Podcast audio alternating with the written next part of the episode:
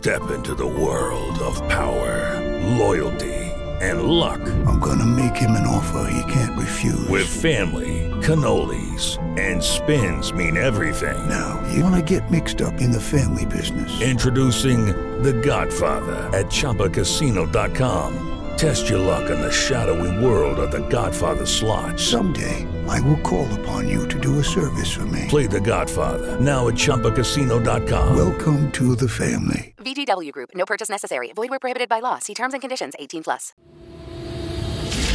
The LSU Tigers. LSU wins the BCS. One team, one heartbeat. The. New Orleans Pelicans select Zion Williamson. And that's it. Mardi Gras is about to break out. Talk about my Saints. Del Pitt was waiting. Interception. Tigers. This is the Chris Gordy Show.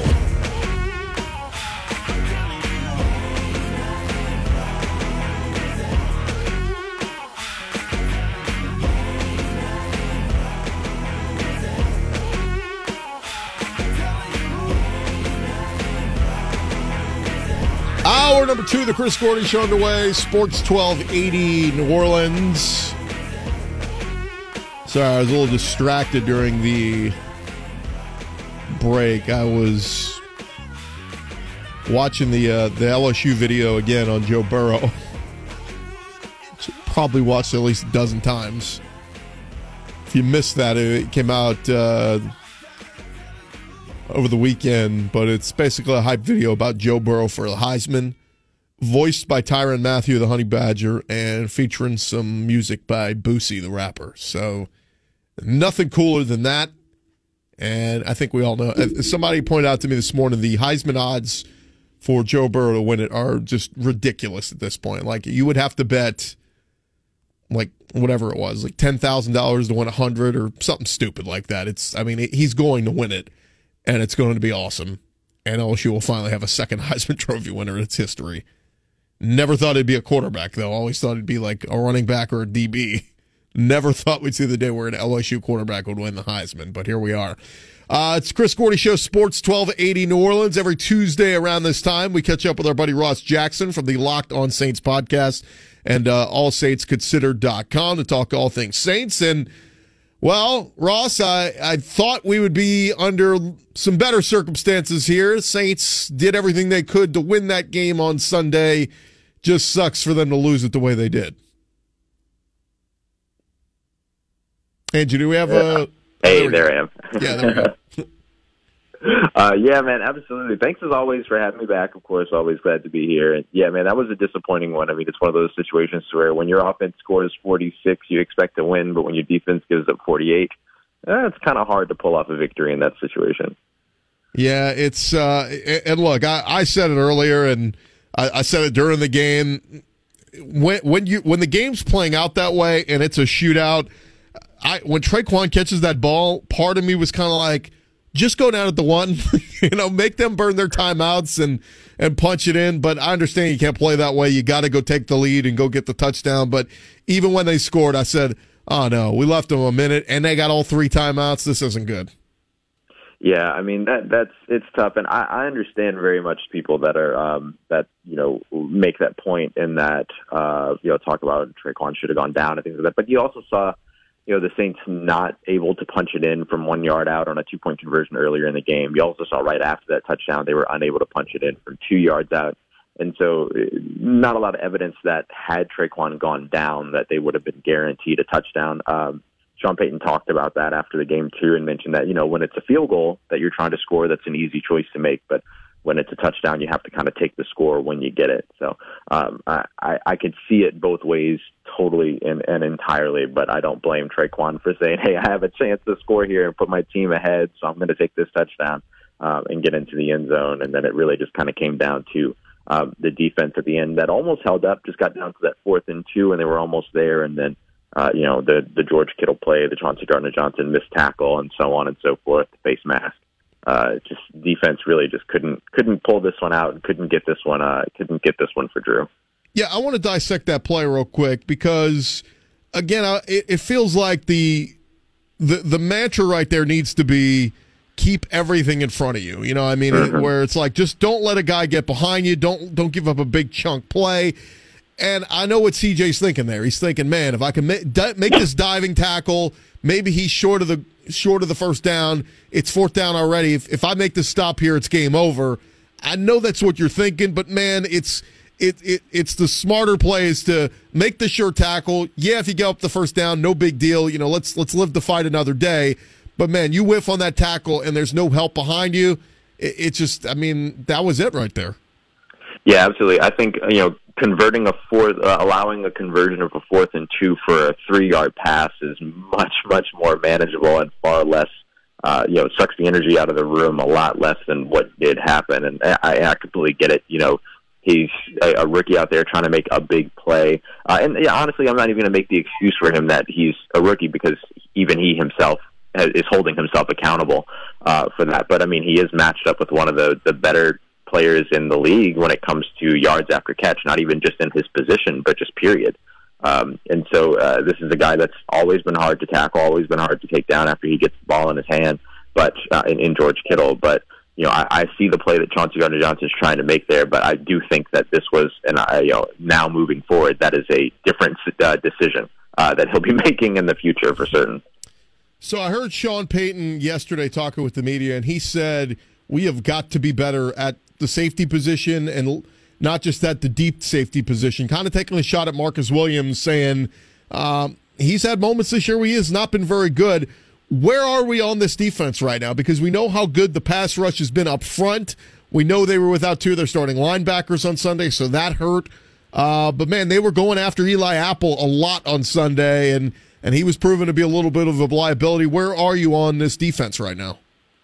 Um, I mean, for me at this point, I'm waiting to see how they perform coming out of this game, if that makes sense. Uh, look, we've seen this defense play very, very well for, you know, 10, 10, 11 games this season. And then, you know, they've had a couple of games where they've given up more than you would expect, particularly this game, of course. I mean, you have a uh, defense that goes out there and has held, you know, teams to no touchdowns, has held teams to under 250 yards four times, five times in a row. But then you come out at the end of this game and then you give up 48 points. But you're also down two linebackers, which immediately translates to what Jimmy Garoppolo was able to do, completing 12 passes over the middle and having almost a perfect, actually a perfect passer rating in the intermediate realm over the middle, which is his favorite place to go. He goes there 72% of the time over the middle and intermediate routes. And so when you don't have linebackers out there that are your guys that are your usual communicators that know the defense and that are out there week in and week out, that definitely makes a big uh, uh, that definitely makes a big impact on your team. Uh, so I look at that as being uh, a part of it. I look at the lack of pass rush as being something that, of course, let Jimmy Garoppolo be comfortable, but that also was of detriment to the secondary. Uh, Jimmy Garoppolo was under pressure ten times in this game, according to Pro Football Focus. Uh, if you if you like those numbers or not, uh, still that's not a good amount of pressure. That's not the amount of pressure you want to get there. They got three sacks on them, but you still have to be a little bit more consistent. And there was a lack of consistency in the pass rush there, and the secondary definitely struggled for it. And the secondary also struggled for their own. And it did. I love the fact that um, Sean Payton called out the playing better at deep safety. He also called out playing better at the corners, saying that they got beat on, that they got beat off the line of scrimmage. He also mentioned that uh, the pass rush has to be better, and so he's done the thing that I've liked about the way that Sean Payton has really uh, sort of tackled this so far is that he's willing to say this is where we struggled. These are the positions that need this. Are, These are the groups that need to perform better, so that we don't have another quote unquote performance like this. Um, and so I'm interested to see how it is that they rebound uh, going into next week, which of course is a much lesser offense than what San Francisco brings. But having a big home game prime time to come off of a game like this is going to be pretty beneficial for New Orleans. So I'm interested to see how they bounce back. In terms of what they did wrong is one thing, but what they do next is another. The, the positives. Uh, some people in recent weeks have been questioning Drew Brees. Um, you know, obviously there's always been there's been the talk of the not having the deep ball and is he the same quarterback? And let's be real. I mean, some of the performances since he's since he's come back as the starter haven't been eye popping. I thought Sunday they were eye popping. I thought he had a fantastic day. Uh, 350 yards, five touchdowns, no interceptions, and no sacks, and that's with the offensive line being banged up. Uh, I, I think I agree with Jeff Duncan when his takeaway was, "Hey, I, I came away encouraged by what we saw to the offense in Drew Brees, and uh, that gives me encouragement for knowing that that he's just fine for the postseason being a couple weeks away." Yeah, I mean, on the offensive side, you you should feel good about this game. I know that there are a lot of people that are concerned about Alvin Kamara, and I get that. I mean, yes, production wise and everything in terms of his numbers, there's a clear delineation between where he was earlier in the season and where he is right now. Uh, Deuce Wyndham did a really great job breaking that down on Twitter this morning.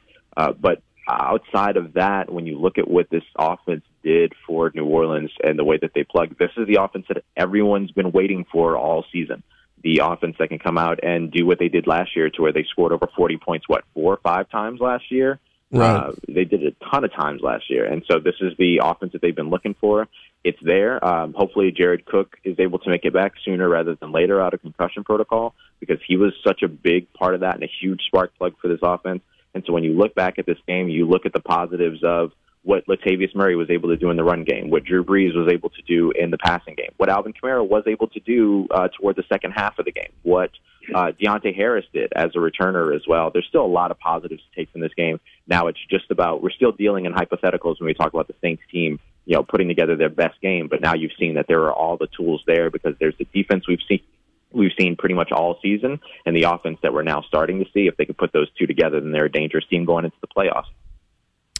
What was the thought on the fake punt? I mean, it's it's fourth and eighteen, basically at midfield.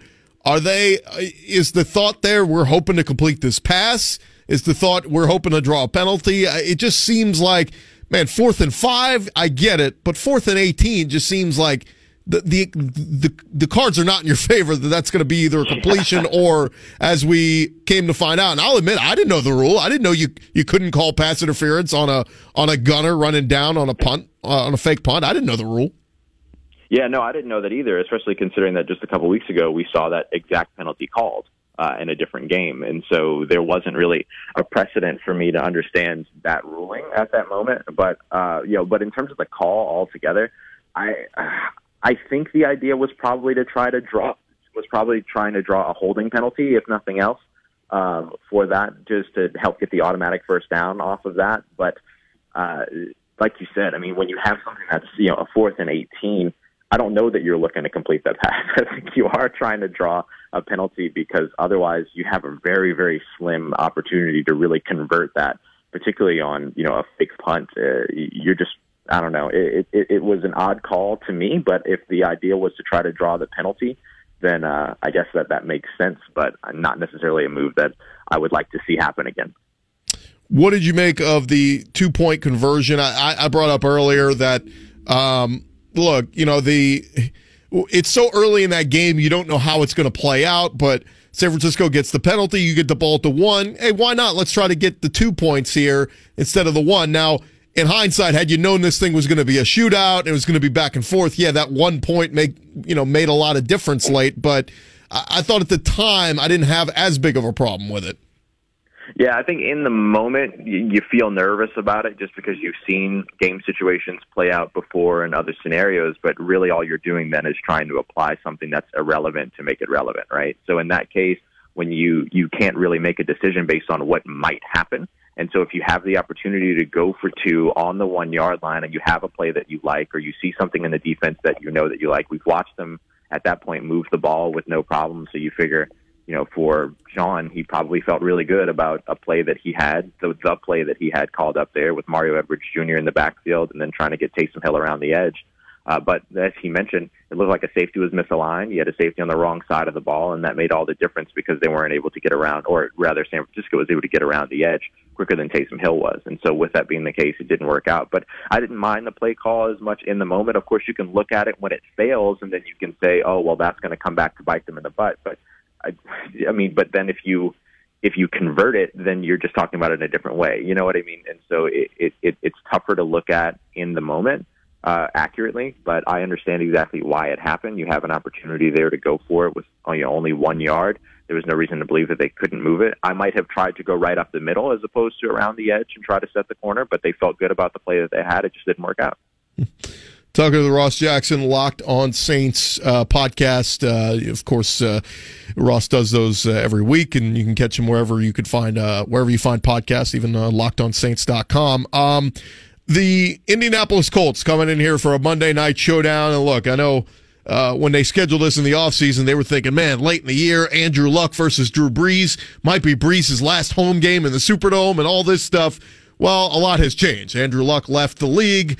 Uh, this may, in fact, not be Drew Brees' last game in the Dome. And, uh, of course, the Colts are kind of struggling right now. They've lost three straight. They're six and seven with the Texans and the Titans red hot or, or at eight and five. Uh, basically, the Colts' playoff chances are on life support. If they lose this when they're basically done. Um, so the Saints need to smell blood in the water. They need to come out, and this is a game they have to have. Uh, just a quick thought on the game next Monday night. Yeah, I mean, this is a game that I remember looking at before the season and going, "Wow, that might be a that that would be an interesting Super Bowl preview to see those two teams back in the Super Bowl ten years later." And now that's just simply not going to be the case. Uh, but uh, this is a game that I'm interested the most in just seeing. I'm I'm most interested in seeing what New Orleans does as opposed to how they match up with Indianapolis. If that makes sense. This is a game to where, like I mentioned, uh, particularly over on the defensive side, I'm more interested to see how this defense bounces back from this game than I think I have been uh, in terms of seeing how they bounce back off of a poor performance. I'm more interested in that for this game than I was this team coming off of the uh, the the loss to the the 26 to nine loss to the uh, the Atlanta Falcons at home. So this is a game that I'm really really interested in. I'm really interested to see how they how they bounce back, what they do next, how they come out of you know, a, a game like this. Also interested in seeing some of these injuries, you know, that the Saints had this past Sunday. Marcus Davenport, Tron Armstead was in a boot. His ankle was wrapped, uh, but he seemed pretty, you know, positive about everything. Uh, it, just really interested to see how this team comes back and formulates uh, a victory in this game and what they what it looks like. You know, let's not forget that the Saints once beat the Colts 62 to 7 at one point. I don't know that we're going to see that, but I definitely see the Saints using this as a big time rebound game as a means to make a statement because their best option from this point moving forward the rest of the season is to win out and then they'll need some help in order to get back up to that number 2 seed or potentially even back to the number 1 seed. Seattle's already started to help them out with that taking a loss Sunday night. But uh, you know, for the Saints, their their mo and their focus needs to be winning out, and they need to start it on Monday night. See, I, am thinking Ross, and there's been a lot of discussion on who do we root for and what do we want to happen. I, I've basically said this. I think the Saints, uh, with how they performed against the Niners on Sunday, I think they can win a playoff game in Santa Clara. I, I'm not afraid of that. And look, the weather's going to be in like the 60s or whatever. Like, I think they can win there. It's going to Green Bay or going to Seattle in January that scare the hell out of me. I know the Saints won in Seattle already this year with Teddy, but I'd rather not take my chances. So, look, if there's a way for the 49ers to be the one seed and the Saints to be the two, I would be okay with that because, look, we want the Saints to at least be the two and get the bye. Uh, but we got to root for the Packers to lose another game here. Is that kind of your thinking as well? Yeah, that's exactly exactly where I am too. If the Saints can finish with the number one seed, and uh, you know the Seattle San Francisco game later on this year, Week 17 ends in a San Francisco win, and they take the number one seed, I'm perfectly happy with that. You do need Green Bay to lose another game, but they do have a tough game against Chicago, and then another tough game right after at um, at Minnesota and so there's the opportunity for them to lose there, and then that would get um, that would get New Orleans the opportunity to move up to the number one, the number two seed, excuse me. And then, and in that case, the worst case scenario is that for the NFC Championship, they're traveling to Santa Clara, like you mentioned, as opposed to uh, Seattle or Green Bay. So that's a great, great, great scenario for them. And then, of course, there's also the opportunity we don't know, but if San Francisco were to drop their game as, as the number one seed in the uh, in the divisional round, then the Saints still host their NFC Championship game because they'd be the highest seeded team. So it'll be interesting to see exactly how it plays out. But I'm perfectly comfortable with the Saints being at number two and San Francisco being at number one going into the playoffs. Yeah, it's just tough, right? Because we know the numbers. Because prior to this past January, the Saints had not lost a home playoff game in the Dome under Sean Payton. And prior to a couple years ago, when they went up to Philly and won that game, they had never won a road playoff game under Sean Payton. So there's there's those tough, uh, those two tough little things we look at there. But uh, well, uh, there's nothing we can really do about it at this point other than hope the cards fall in your favor. But uh, yep. man, that's why that loss stings just that much more uh, from Sunday. Let our uh, listeners know where they can find all your stuff and what you got up at uh, Locked On Saints on the podcast. Yeah, thank you, man. Thank you as always for having me here. Always a pleasure. Uh, you can find me on Twitter at Ross Jackson ASC. Check out the write ups over at allsaintsconsidered.com. You can find the podcast Locked On Saints uh, every single day, about 20, 25 minutes to get you through your daily commute. Looking for something Saints related to listen to, you can check it out um, on any of your favorite podcast platforms, uh, iTunes, Spotify, Stitcher, whatever it is that you use. You can find it there. Ross, you're the best, man. Thanks so much. We'll do it again next week. Absolutely, my brother. You take care. Uh, be well this week. Awesome. Thanks, man. Ross Jackson there. Locked on Saints podcast. All Saints considered. You can follow him on Twitter at Ross Jackson ASC. Does a tremendous job uh, covering all things Saints. We need to grab a break. When we come back, we'll get to your uh, phone calls 260 1280, 504 260 1280. I got a couple emails uh, that you guys sent in, also some uh, some tweets as well. We'll get to all those next. It's Chris Gordy Show. Stay with us. New beginning. Lead feed for Thompson, a two-handed finish. A clear vision. Jays has facing rainbows a three switch. Hightower scoop. Yes, and the foul. Something to prove. I don't care who we play. We can't be great on the road. We can't be great other places unless you're great here. Ride the wave all season long on your home for Green Wave Basketball. Sports 1280 New Orleans. Hello, it is Ryan, and I was on a flight the other day playing one of my favorite social spin slot games on chumbacasino.com. I looked over the person sitting next to me, and you know what they were doing? They were also playing Chumba Casino. Coincidence? I think not. Everybody's loving having fun with it. Chumba Casino is home to hundreds of casino style games that you can play for free anytime, anywhere even at 30,000 feet. So sign up now at ChumbaCasino.com to claim your free welcome bonus. That's ChumbaCasino.com and live the Chumba life. No purchase necessary. Group. Void prohibited by law. See terms and conditions. 18 plus.